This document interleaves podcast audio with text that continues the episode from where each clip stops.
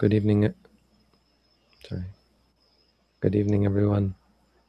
Broadcasting live uh, September 1st, 2015. Today we officially have a home. 2 Bond Street, South. Can we get a picture up? Has everyone seen the picture? Sure. Just learned how to do that yesterday, and Can you put a picture up? just yeah, it'll take me just a minute to uh, remember where that was.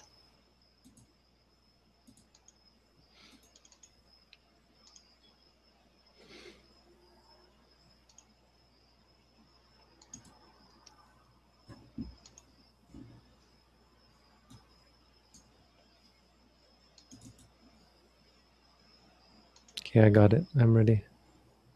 Okay.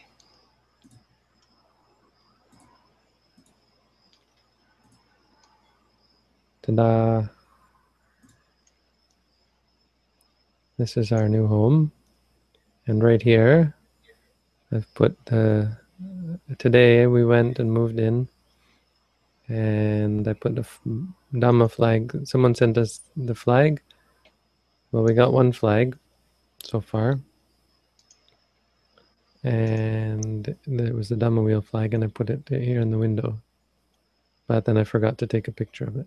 So I have to go back and do that. Right now I'm back in Stony Creek. But this is uh, our new home. I was thinking maybe we need a sign somewhere. We'll put a sign maybe here in the window.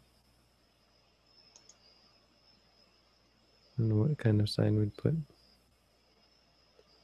Was thinking I'd like to put something that said uh, McMaster Buddhism Association. So this could be the home of that association, maybe.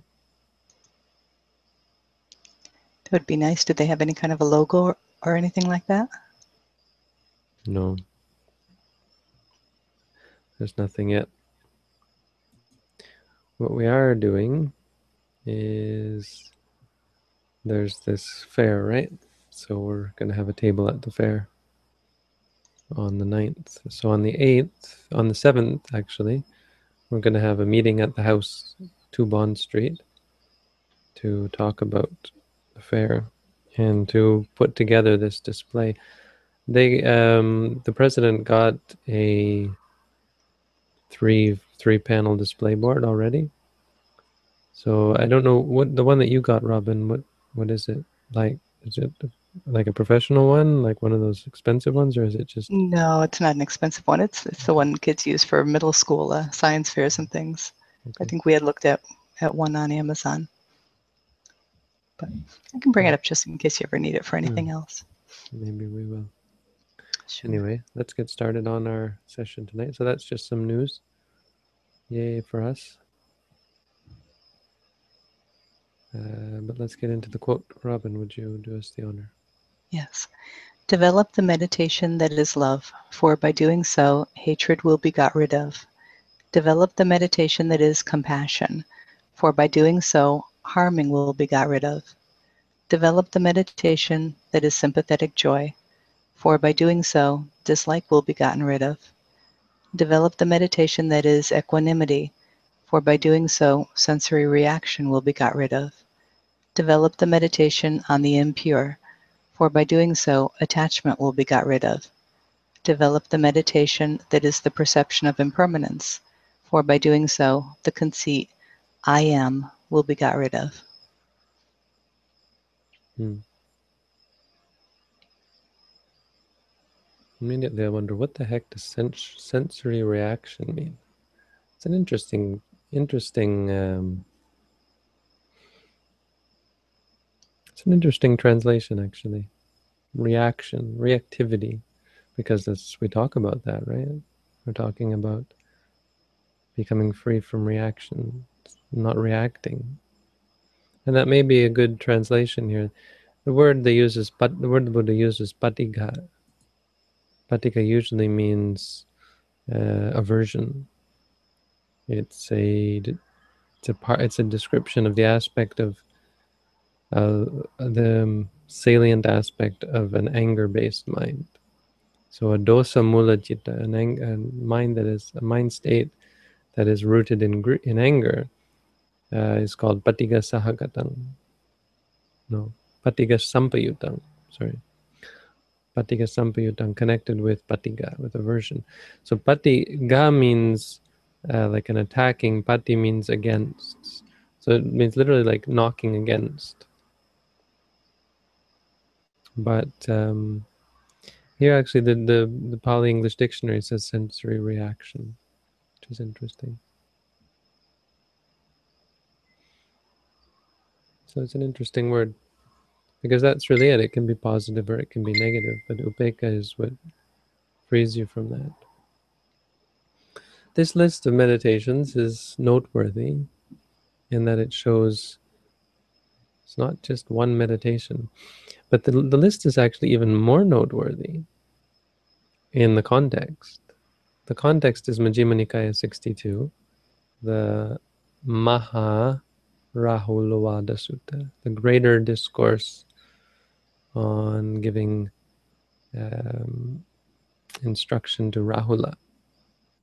Rahula, as we know, was the Buddha's son. The Buddha had a son and a wife.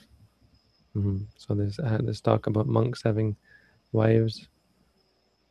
Still not valid because he had them when he was not a Buddha. Uh, before he even became a monk. So you know the story, he was a prince and he had a wife and he had a son and he left them both behind to seek out a means of attain of realizing the path that leads to cessation of suffering. And anyone who who who criticizes the Buddha for it should look at the results and see how both his wife and his son became monastics and enlightened monastics as a result. His father became an anagami, I think, and his mother became a his mother died when he was five years old, but she became an angel, and he taught. She listened to him when he taught the Abhidhamma up in heaven. This is all tradition, the tradition, and so he taught her as well. I mean, it seems a skeptic could say, well, it seems like the, the they made it. They tried to make it very clear that he helped his whole family. But he ended up, if the tradition is to be believed, he ended up help, helping more than even his immediate family. Ananda was a relative of the Buddha. Devadatta was a relative of the Buddha. Anuruddha, Mahanama, one of the Mahanamas, a different, not, not the one that ordained. Um, Upali, and and more. A lot of relatives of the Buddha became monks and became enlightened. Devadatta didn't become enlightened, but he eventually gained gained something, and is said to be destined to become a Pacceka Buddha in the future. Anyway, so this is to Rahula, who is the Buddha's son, who became a novice. And what's in, why it's interesting in the context is that um, the Buddha, first of all, the, the introduction, the Buddha gives Rahula some instruction when they're going on alms round. He says that form is to be regarded as non-self Netang mamaneso hamasmi nameso atati. This is not this is not mine. This I am not. This is not myself. This should be seen with right wisdom as it is. And Rahula asks, only form? And the Buddha says, no, form Vedanas, feelings, recognition, thoughts, consciousness. And when he says this, Rahula thinks to himself, how could I go on alms round, worry about food, when I've just been taught this by the Blessed One? So he goes without food that day.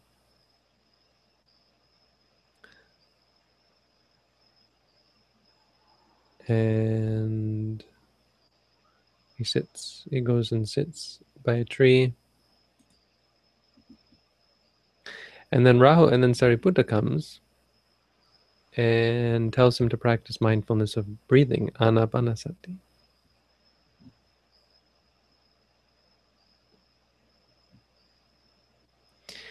And the commentary says Sariputta gave this instruction not knowing that the Buddha had just given him a different meditation subject. So Sariputta comes, he's he's been taught this profound teaching on non-self, and he's sitting there meditating on this or trying to see this in, in the five aggregates, so practicing vipassana. And then Sariputta comes and tells him to practice anapanasati. So a little bit confused, in the evening, Rahula goes to see the Buddha and asks him, how do you practice anapanasati? How should anapanasati be practiced so that it's of great fruit and benefit? And the Buddha basically ignores his question, or he gives one of these answers that puts the question aside for the moment and explains something else first. And so he doesn't just mention all these other types of meditation. He starts by talking about the four elements. Goes back to his original teaching. Talks about earth, air, earth, water, fire, air, the space element. And then he gives these he gives five similes that are similar to the ones we looked at last night based on the five elements. He says, develop meditation that is like earth. For when you develop meditation that is like earth, arisen agreeable and disagreeable contacts will not invade your mind and remain. Just as people throw things on the earth, but the earth is not repelled, humiliated, or disgusted. Therefore, be like the earth, be like the air, be like fire, be like water, be like space. And then he talks about all these other types of meditation. So these first five are not real meditations, although uh, meditation on the five elements, the four elements, and the space element is proper vipassana meditation.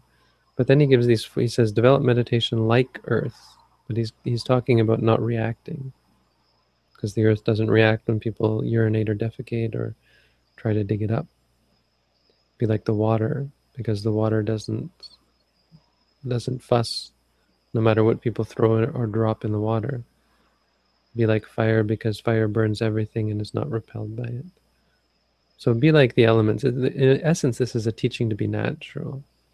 He's talking about this idea of, of returning to nature and giving up this artificial, complicated, unwarranted uh, attachment, reactivity to things.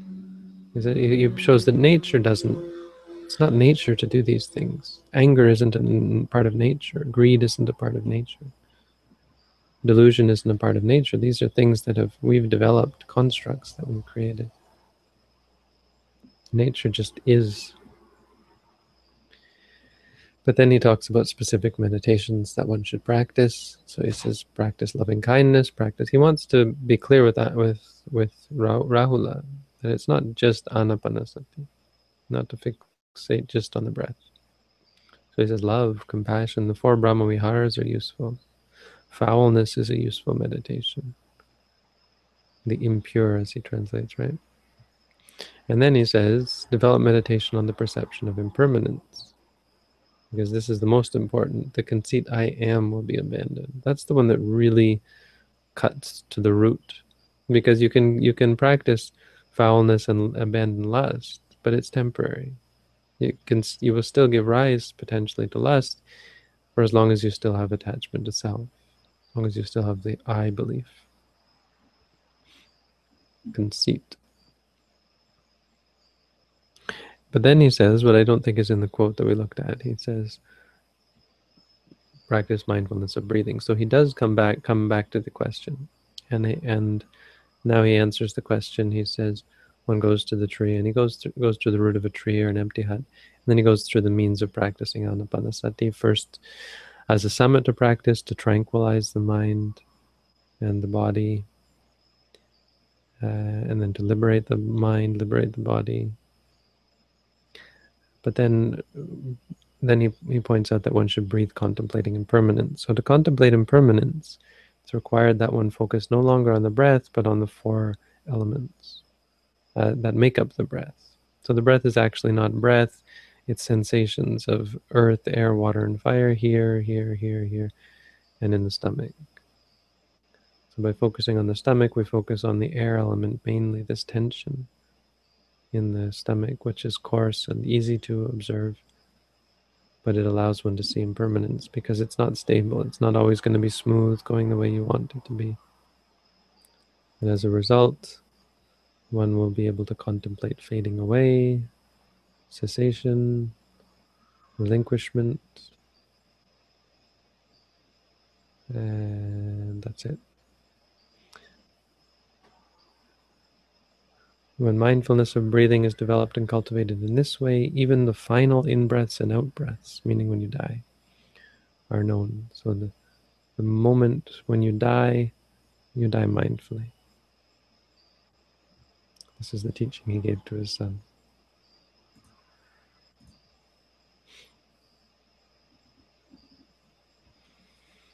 So it's a rather comprehensive set of meditations. And maybe not comprehend, it's a, a, a, complete list of sorts, you know. It's like if anyone take took this, they could take it as a grocery list of practices to do. There are other lists, similar lists, different lists. But this is one such list that gives you an idea of sort of an overview of different meditations that are useful. Of course, he doesn't include mindfulness of the Buddha in there, which is also considered a useful one.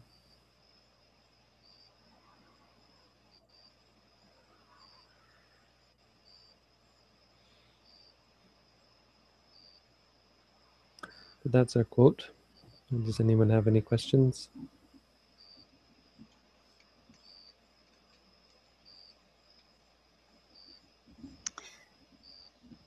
Is equanimity not a proper base camp for one to use while seeking the summit to enlightenment?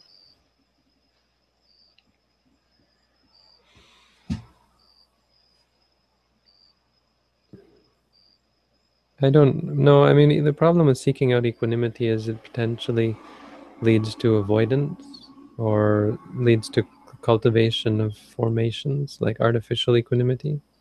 Many kinds of equanimity. The equanimity that you want to find is based on insight. It's based on mundane wisdom, mundane insight into the three characteristics. Once you see the three characteristics, equanimity comes naturally. Once you're truly equanimous without even trying, but equanimous because you just know things as they are. There's no intention on your behalf or no seeking out of equanimity.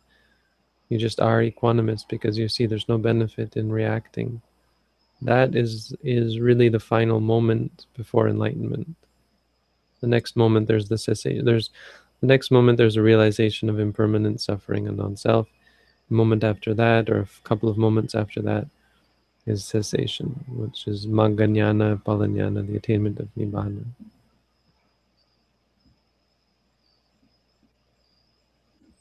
so i wouldn't seek out equanimity exactly I would seek out insight Practice the word satipatthana vipassana is the most useful description of meditation that you can find. It's mindfulness for the purpose of attaining insight.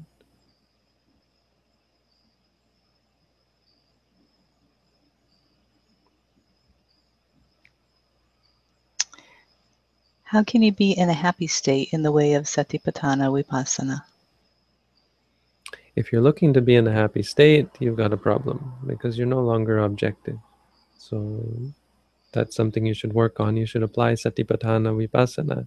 Apply, sati, apply satipatthana to attain vipassana about your desire to attain a happy state so that you no longer wish for one. Because as long as you're looking for one, you're going to be a subjective, partial, and as long as you're partial and subjective, you'll never see things clearly, you'll never attain equanimity. So see, equanimity isn't about the, the peace of the equanimity, it's very peaceful. But equanimity is fearlessness. Not being afraid, not being dependent, not clinging. Anissito ca viharati, dwelling independent. Not clinging to anything in the world.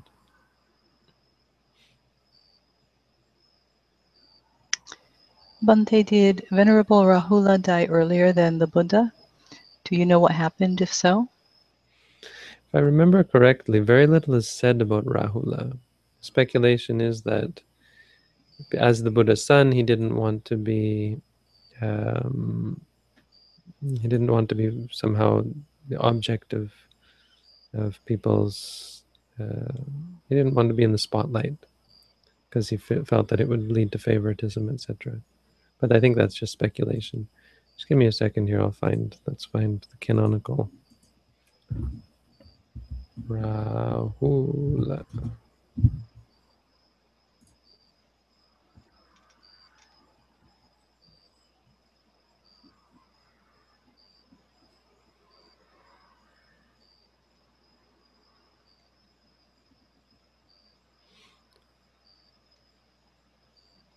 Yeah, uh, he predeceased the Buddha and even Sariputta, and the place of his death is given as Tawatingsa. For 12 years he never laid in a bed, never lay in a bed, but that's it. So not much is known. But he died in the in heaven, it says he died in Tawatingsa, which is interesting because that would be where his mother was reborn. So maybe he went back to see his mother before he passed away.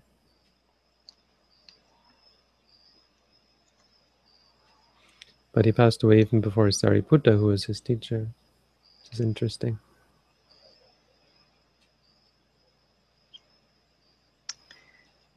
Asoka, it says, built a uh, chaitya in honor of Rahula to be specially worshipped by novices. That's interesting. We don't have we don't have a record of where he built that chaitya. But there apparently is a Rahula chaitya to be honored by novices, to be worship, respected by novices, because Rahula was the consummate novice, the ideal novice, kind of.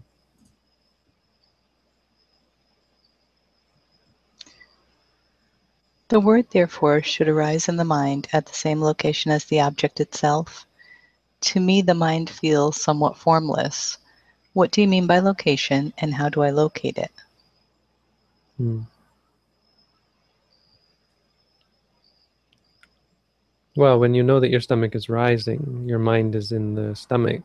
I mean, it's one way of explaining it. I mean, you, it takes a bit of practice to get that, but you'll see that your mind, it's as though your mind goes to the stomach.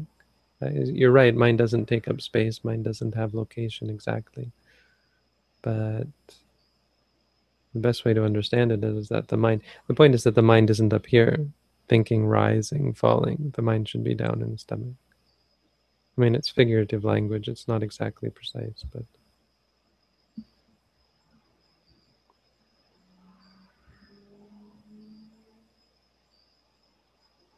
Why doesn't a person just shave their head, put on robes, and join a monastery instead of traveling to, say, Sri Lanka to be ordained? Well, that's what you do if you went to Sri Lanka. Uh, I mean, if you're talking about why not just join the monastery here, well, why not? Sure. One reason would be monasteries in Sri Lanka tend to be a little more um, authentic, or can be a little more authentic. You know, like they're in a forest or they have caves or so on, and they have teachers who are well respected and revered and they're in a village where you go on alms round every day and people support the monastery. Traditional is maybe another way of, of describing them. But I think Sri Lanka is a really good place to do it. The, the point is the the atmosphere in Sri Lanka is probably better for the most part. But absolutely, there's, but if you're talking about ordination, going if you you can't just show up at a monastery with robes and a shaved head and they just let you in. They're not going to let you in. They might, if you had white robes, for example. But if you tried to pretend you're a monk, they'd kick you out right away, because it's it's a it's a big deal to become a monk, and you have to be accepted, you have to be observed, you have to follow rules. So if you just showed up and said, "Hey, look, I'm just like you guys," they'd say, "No, no, you're not, because you're not. You haven't been accepted by the sangha." And to be accepted, you have to be grilled, you have to be trained there's a process to it. If you showed up in robes and asked to be let in, it'd be probably hurt your chances of ever ordaining because it would be a sign that you you don't well i mean to some extent i mean it's a it's a it's a dangerous thing to just think that putting on robes and a robe and shaving your head is makes you a monk i mean of course there are real monks who are quite corrupt but that's not the fault of the system it's the fault of those monks the system is is important. Is there something given to an ordained monk to show that they're a monk? Paperwork or a certificate or something? Or it can be. I mean, there's. I mean, it wasn't in the Buddha's time. But today, is there something like that, or depends on the monastery. In Thailand, there's a big certification process. I've got a monk certificate from Thailand. Nice. I've even got a monk passport, but it went through the laundry and it's mostly just deteriorated by now. Oh, there's that impermanence. Yeah. Doesn't seeking insight protect prevent objectivity?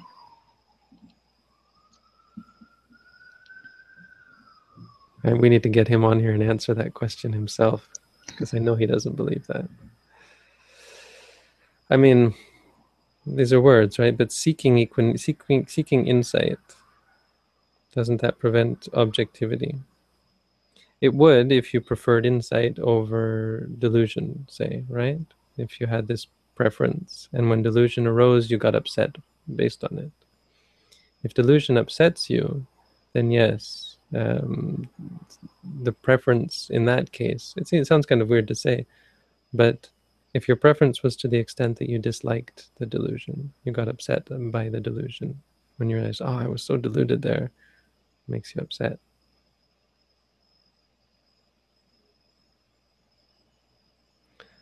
What we're doing in meditation is being objective.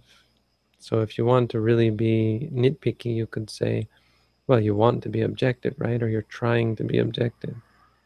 But it's a bit silly to say that, right? I mean, it's like you want not to want. I don't know. I mean, no, we're talking about the opposite of wanting. We're talking about the opposite.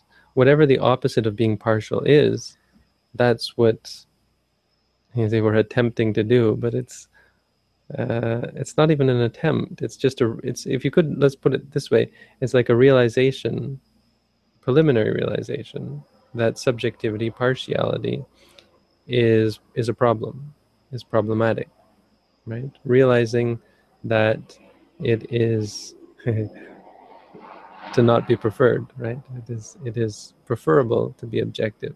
Hmm?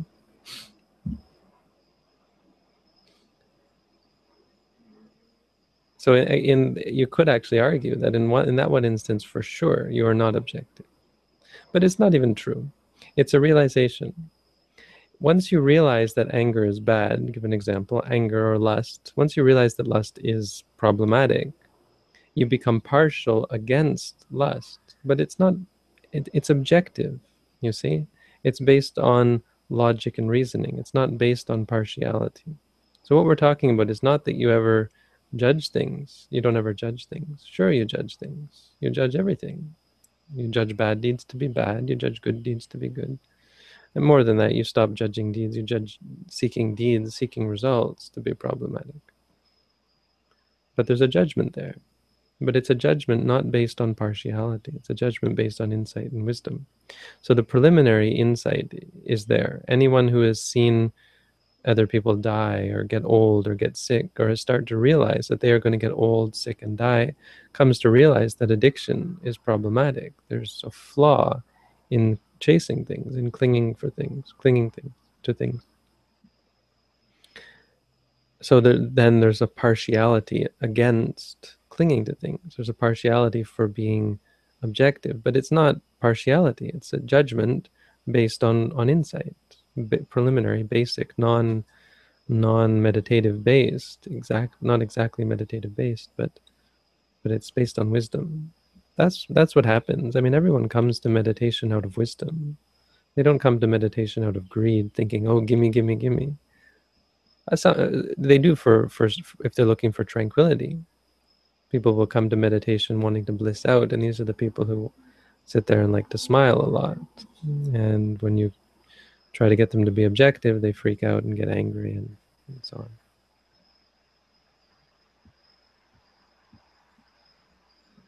So seeking objectivity, does it lead to partiality? No. Seeking, sorry, seeking insight. If if a person, as I said, was was obsessed with insight, may I get, I want to, to know something. Um, so yeah, I guess actually the answer is yes, because seeking insight is is a problem. I mean, it always has been a problem. That's why we make it clear you're not practicing vipassana. You're not sitting there and trying to understand things. You're observing. You know, you're practicing satipatthana. You're observing, and whatever insight comes, it comes when it comes. But I actually, I agree completely because a lot of people will sit there wondering why insight hasn't arisen. When is it going to arisen? They have this this clinging to it, and if they were to focus on that, if they were to look at that desire for insight, they would they would progress in the meditation. They would gain true insight.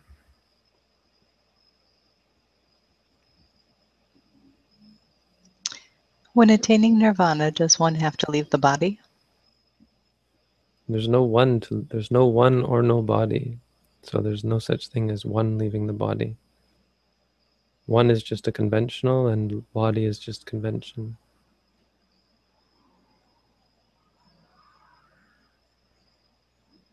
But but conventionally speaking, Nibbana has been said to be in here, in this six foot frame. So no, there's no leaving the body in a conventional sense. It's probably the answer I should have given.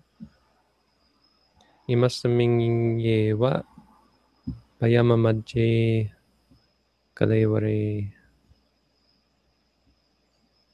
Imasaming yewa payama majje kalevare. I'm misquoting that, I think. The end of the world is found in this six foot frame.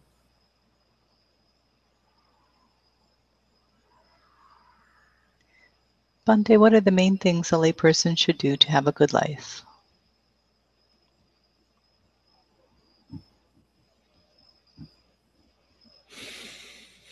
Oh, it's a bit of a uh, difficult answer um, question. There's there's a lot, you know, and the Buddha has taught quite a bit.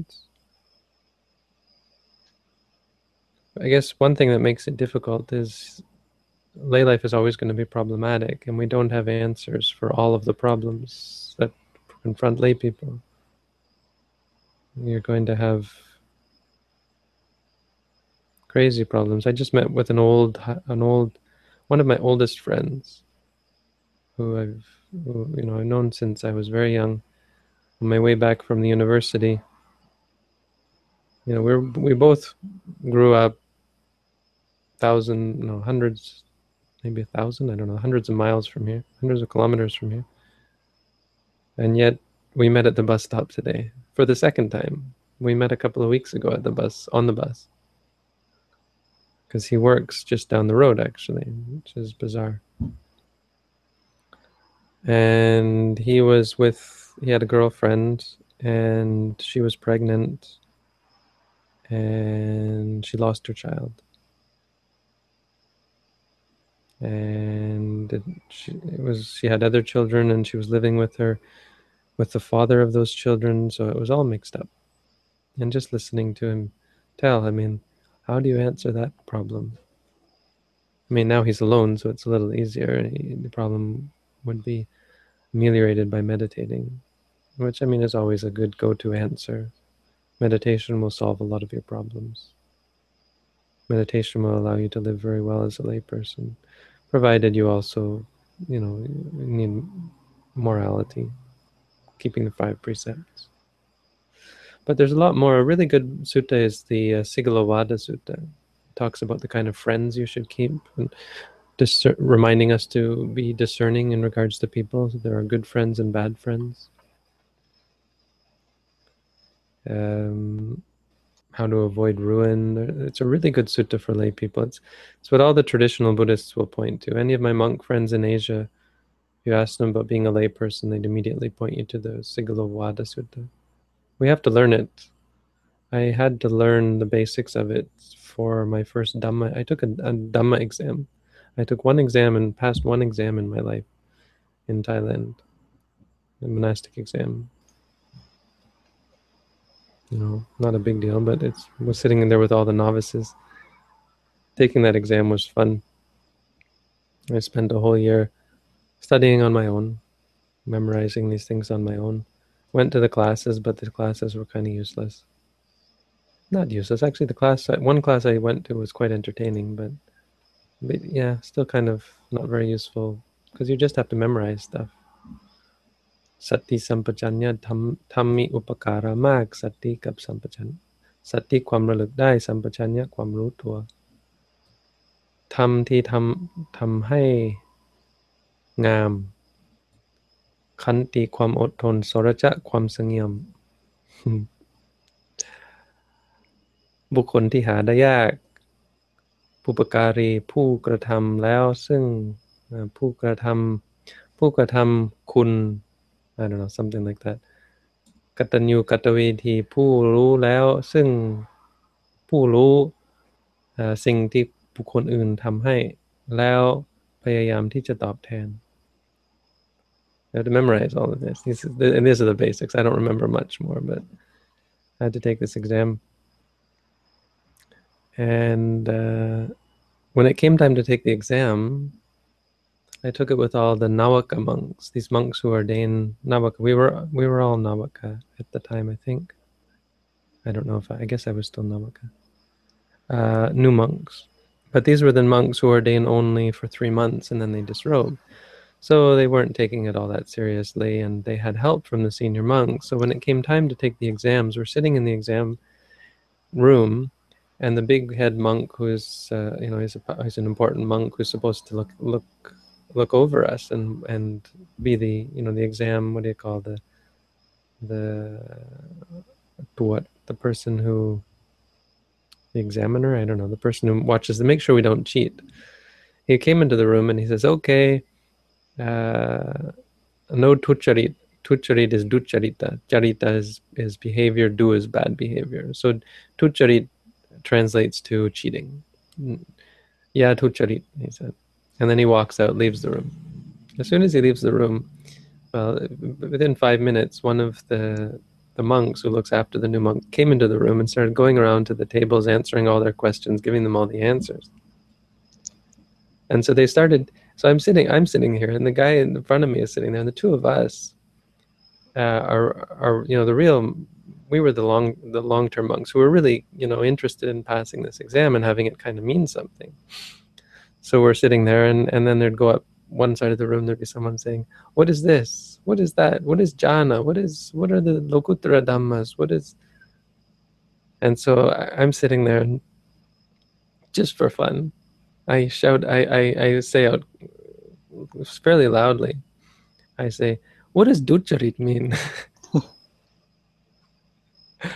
and the monk in front of me turns around and he's going to answer to me and i say oh no i was just kidding and as soon as i said that the, room quieted down.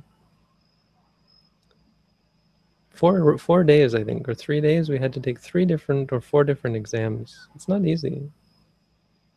It's not that difficult. It wasn't easy for me because the final exam was you have to write an essay. Just like three pages i think or four pages in thai. And you have to they give you a they start you off by giving you a quotation and ours was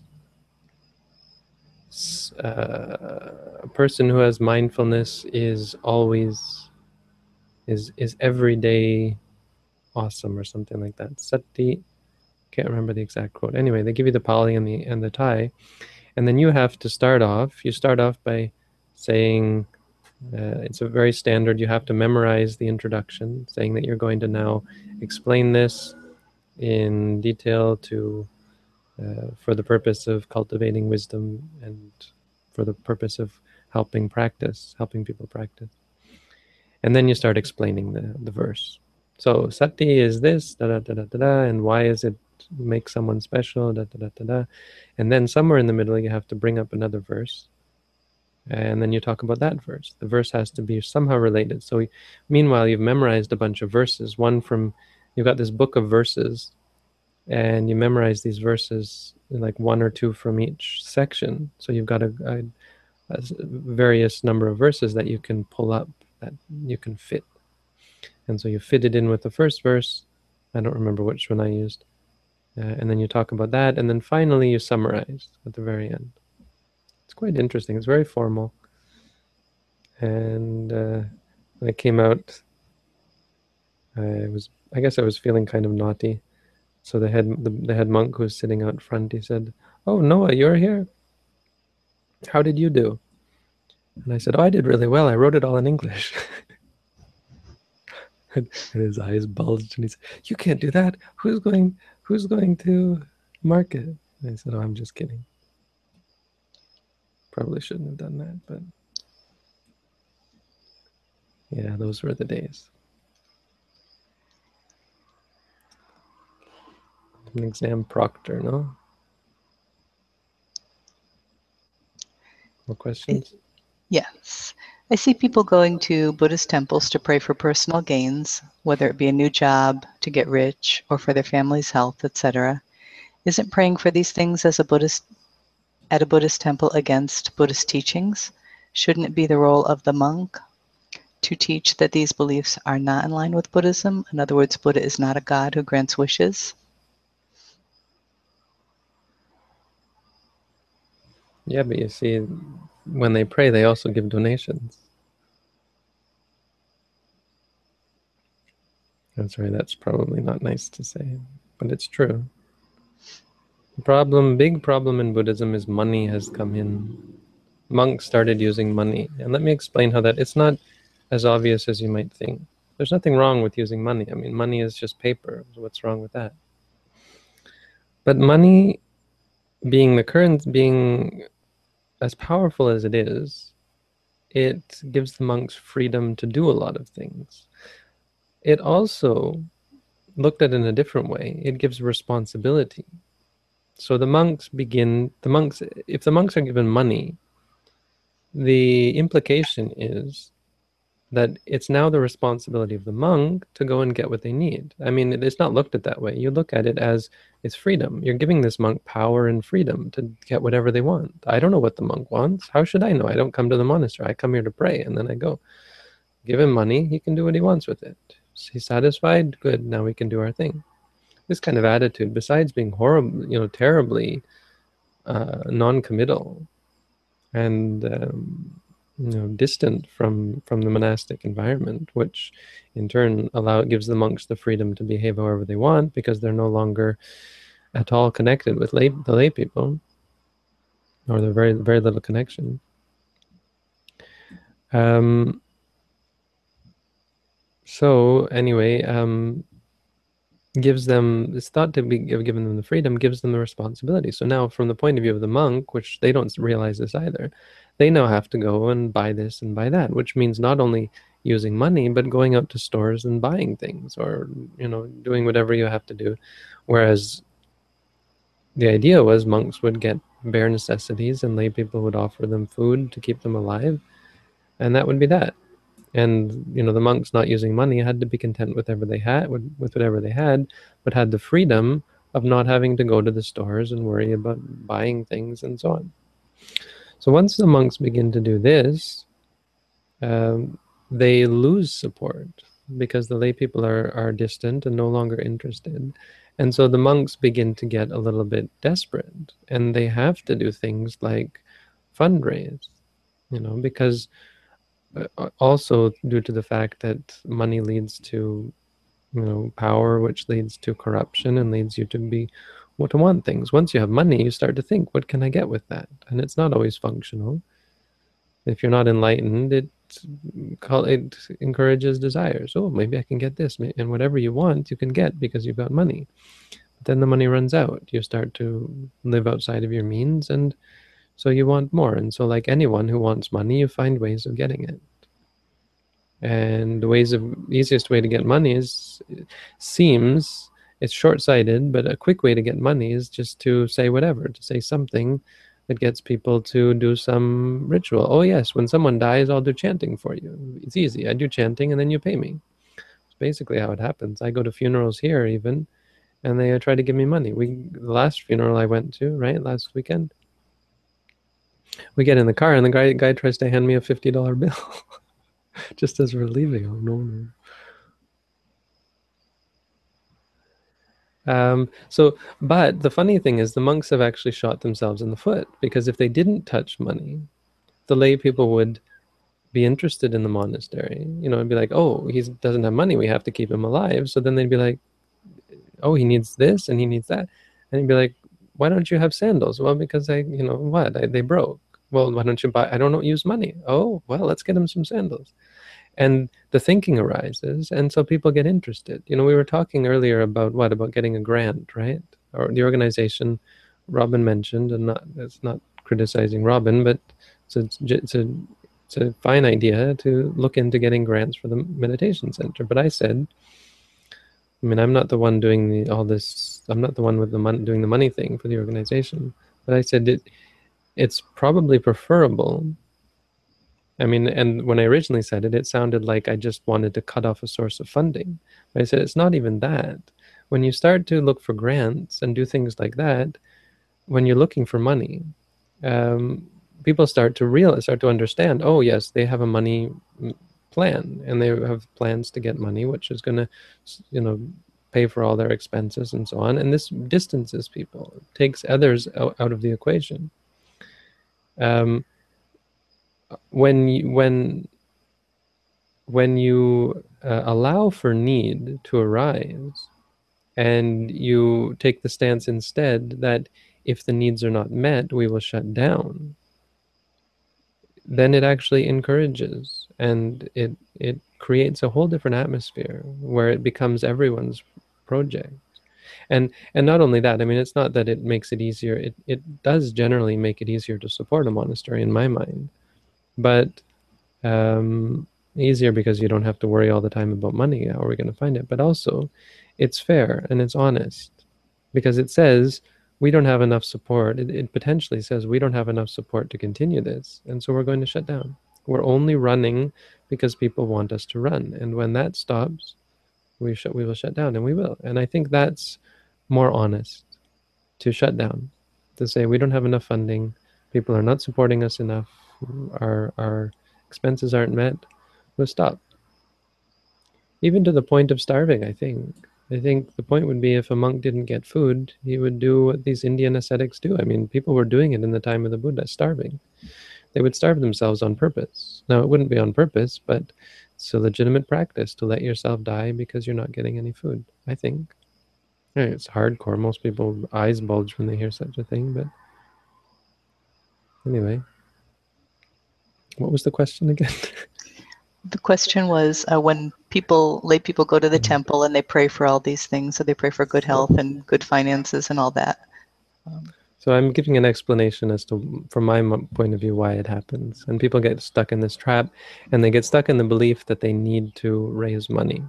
So i would criticize the monks in that way that they're complacent because they feel like they need to do these things in order to because people would would absolutely at this point if they stop doing those things they lose supporters. People would stop coming to the monastery. There's no question. Their monastery might even have to shut down many monasteries temples whatever you want to call them would have to shut down if they stopped doing these things they just wouldn't be able to support but they've they've gotten themselves uh, painted themselves into the corner they've started in the wrong direction people were were telling me that there's no way I could go without money. There's no, it, it would just be impossible. You can't do that in modern times. Why? Because, well, you can't do the things that you need to do. Even good monks were saying this. My teacher said it to me, actually. Um, power to him. I mean, later, I mean, but it's, you know, sometimes he says things, it seems to me, says things because that's what he's supposed to say, because he's a big monk. He's, because he's trying to create harmony. I was totally disharmonious. Is that a word?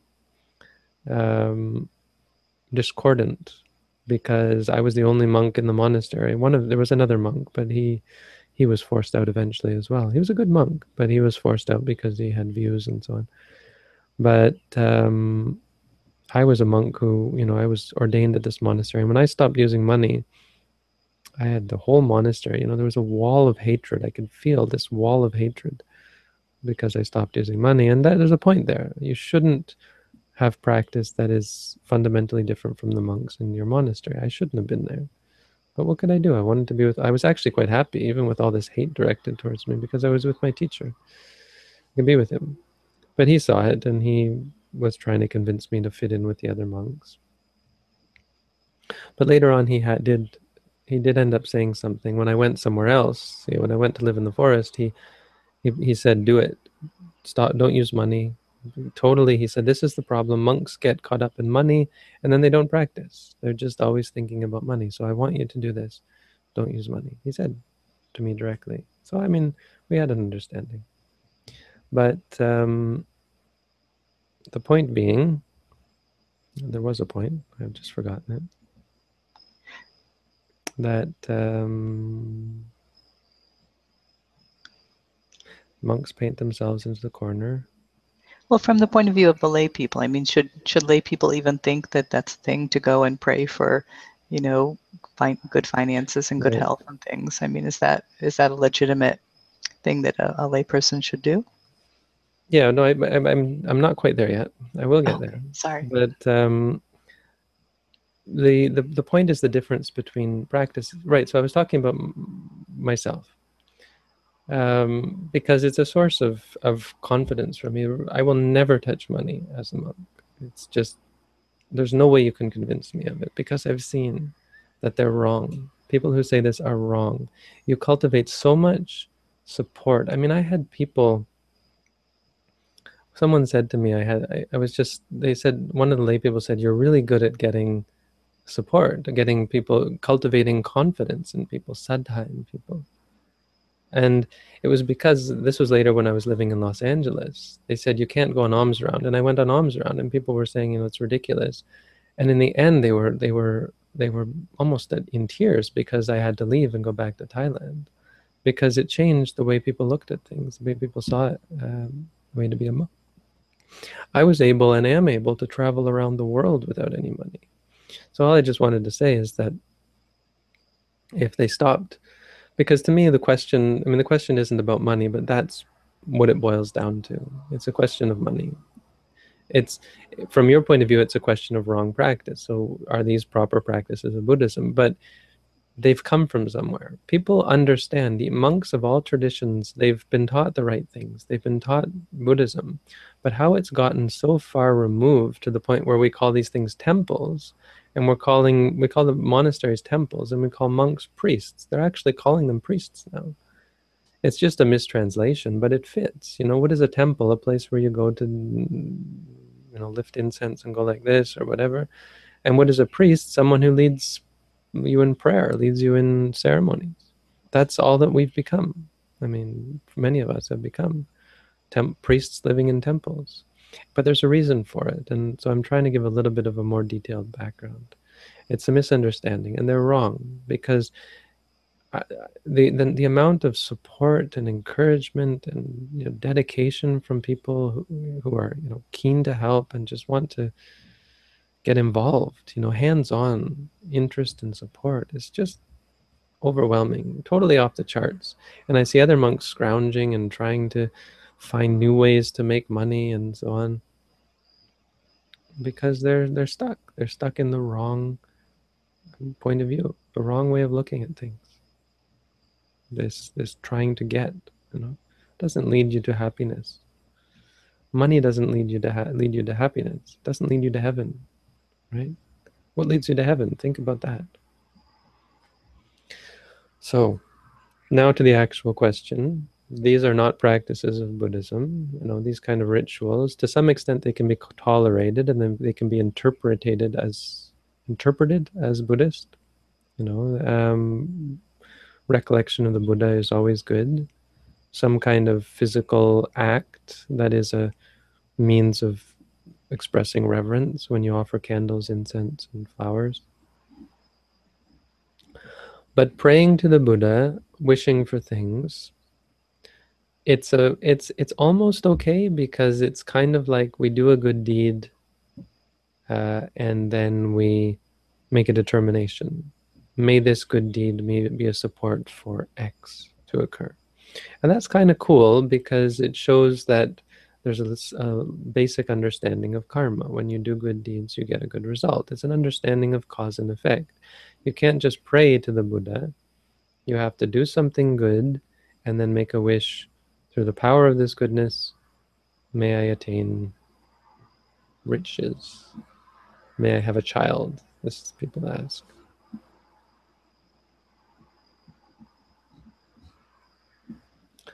So to that extent, it's okay. Um, and when people pray at Buddhist temples, the idea was that they weren't going to pray to the Buddha, they were going to do it as a determination, aditana. That's what they do in Thailand. They call it adistan, ad, atitan. So you atitan, you make an aditana, wish for something to happen based on the power of the merit. That's how it's always been phrased, and that's cool. That's fine. Now there's a question as to whether wishing for for riches or babies or that kind of thing is actually useful. It's actually Buddhist. Probably not really. Um, but yeah, those uh, that's how it should be. If it it has devolved, and Buddhists are now praying to the Buddha, may Buddha grant me this, may Buddha grant me that, praying to Kuan Yin, praying to Bodhisattvas and Buddhas, and all these crazy things that are very, very much not Buddhist. Not my Buddhism, anyway. Okay, one point. Another point, shouldn't it be the duty of the monks to teach that these things are not Buddhist. So that leads back to my explanation. Yes, but money, no? if you teach people not to pray, then they won't come to the monastery. All these, because many people aren't interested in meditation. Many people who call themselves Buddhists aren't interested in, in enlightenment. They're interested in bettering themselves, usually materially, maybe going to heaven. And it was like that in the Buddha's time as well. So the Buddha allowed for people to make this resolve, you know, people, and for the monks even to wish, may you go to heaven through the power of this good act, may you go to heaven. Even those kind of wishes are okay, you know, and praising or, or explaining the path to heaven because that's what people want. They want to go to heaven. Let's tell them how to get to heaven it's uh, one reason for allowing it does seem to be because it you know it, it it allows us to survive these people want to feed us so they want to go to heaven let's tell them how to get to heaven the now goes without saying that if those people were interested in practicing, if they were interested in meditation, then they should be taught meditation.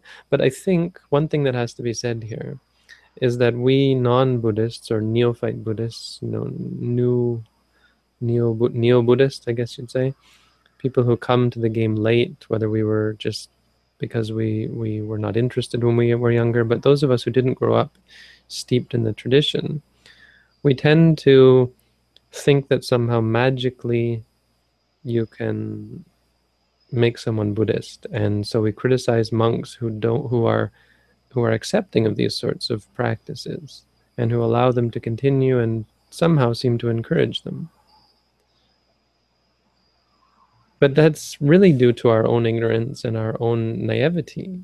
Because if we try, and many young monks do try to what do you call reform the sangha and they get nowhere. They wind up with people uh, angry at them avoiding them. Lay people stop coming to the monastery.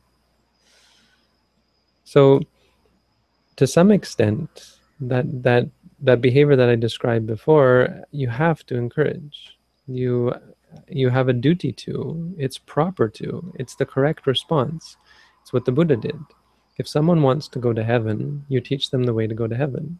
If someone wants to get rich, to some extent, you teach them how to get rich. Why do you do that? Because you're teaching them the truth. Why is it proper? It's proper because it's helping them understand true cause and effect. No, cheating people doesn't make you rich. No, um, indulgence in pleasure doesn't lead you to heaven. Doing good deeds, helping others, overall, meditation leads you to heaven. So you see, it's it's not wrong. These sorts of things, to some extent, you know, things like charity, anyway, teaching the right way, is um, is is proper. And so there is that in what you're seeing. People are being encouraged to come to pay respect to the Buddha, to give donations, to give offerings. That's all good. Giving giving is good. Giving is a religious practice that the Buddha praised.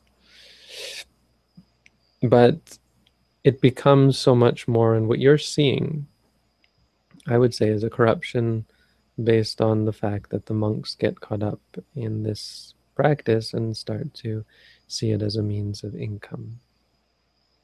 And it becomes, you know, monks get very famous and there's so much. They find ways of making it seem like there's some holy man and then they have all these things that they they sell amulets or so on and they talk about different amulets. I mean, it's ridiculous what goes on. In Thailand, we watch this. It's just, you could write a doctoral thesis on this. This thing called the Chatukam, the Jatu Jatukam Jatukam is a corruption of Jatukama, I think. This this um, or Jatugama maybe. This Hindu uh, angel who was imported from Hinduism and was said to protect a specific uh, chaitya or pagoda in southern Thailand. And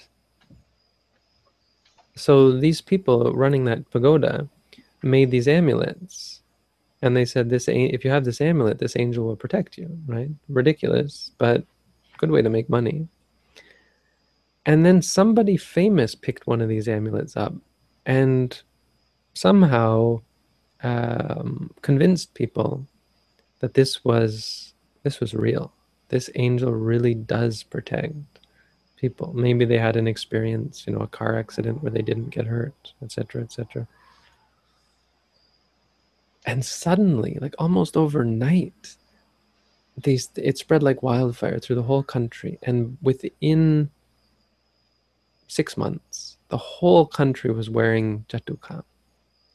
And monks were pulling in money hand over fist.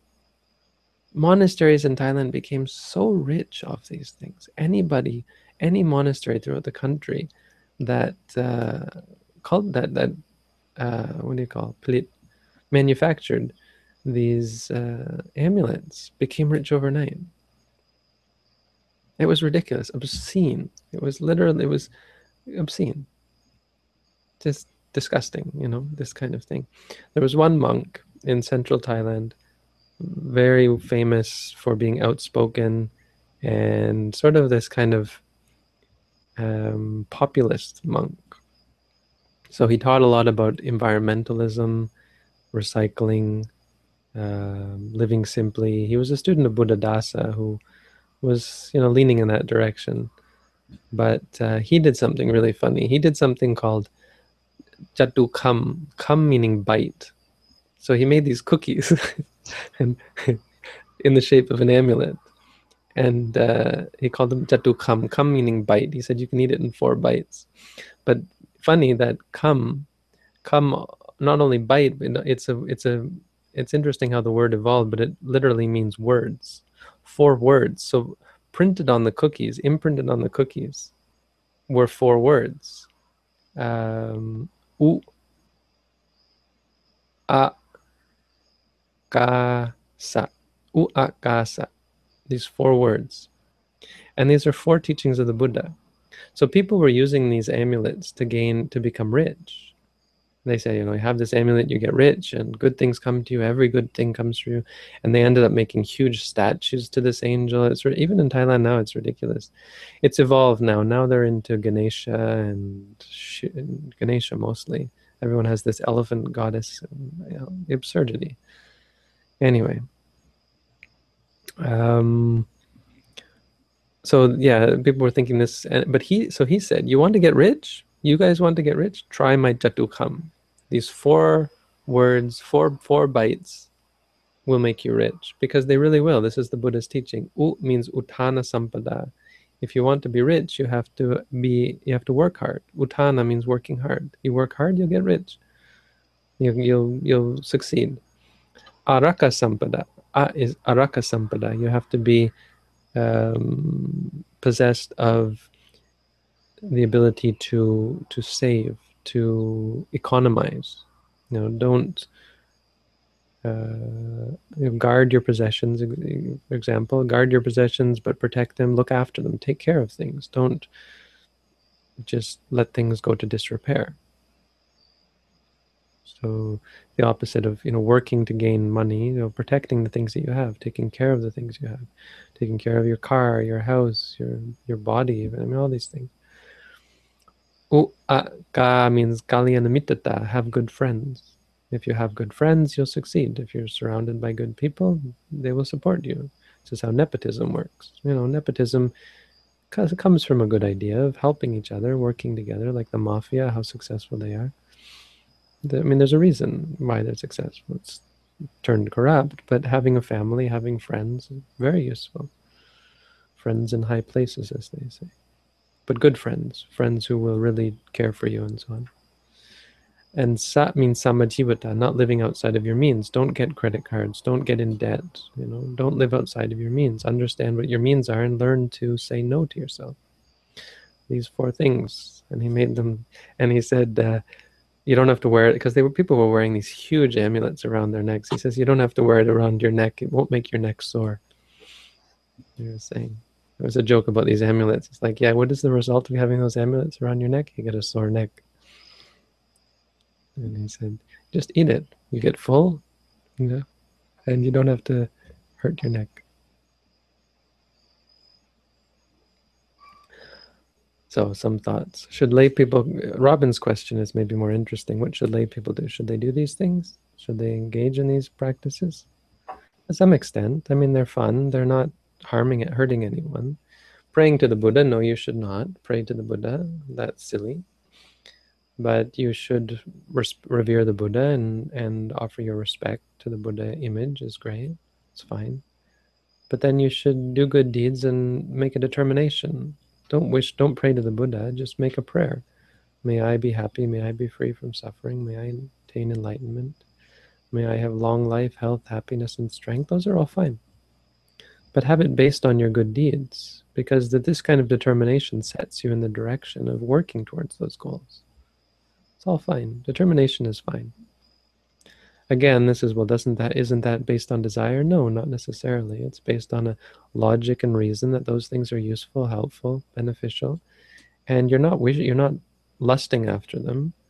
You're just making a determination. This is what my goal is. May I attain this? When you think that, it's called adhitthana. It's a parami. It's a perfection. It leads you in that direction. It inclines you in that direction. Okay, I'm going to stop it there because it's too late. And I apologize. I know I didn't get through all the questions, but I think there's one left. Okay, we'll answer the last one. There's only one left, right, Robin? Um, just I think so. So I'll answer that one, but no more. Any more, you have to wait next day. Did the Buddha ever talk about Chi Kung, Tantra, or various esoteric, esoteric arts that are used in meditation to reach altered states or higher states of consciousness? And what is a modern day Buddhist's view on these practices? I think this will have to wait. My brain hurts. No, it doesn't hurt. I'm just tired. I can't think anymore. See, well, that was, a, that was a really good answer. I mean, that should have been its own video. What one? Your last answer there for the, you know, the, the long answer. That should have been its own video. We could turn it into one.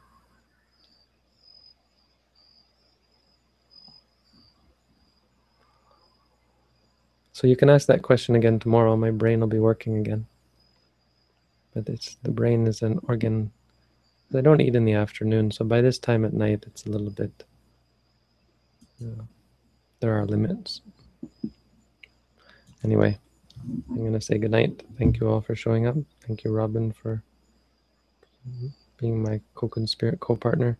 Oh, I had some idea about uh, So Ali is still set to come on Friday. It looks like he's gone. No, oh there he is. Ali's still here. So Friday we have our first guest. We're not calling it the Monkley Show. That was that's too too obscene, too crass. We'll come up with a better name. Someone come up with a better name for us. Or else it's just going to be Siri Sirimangalo International Presents or something like that. Which is probably the best. We'll just call it Siri Sirimangalo International Present pre- Presents. SI Presents. No, it's not quite good enough. Someone come up with a good name. Post it tomorrow. Okay, good night. Thank you, Bhante. Be well.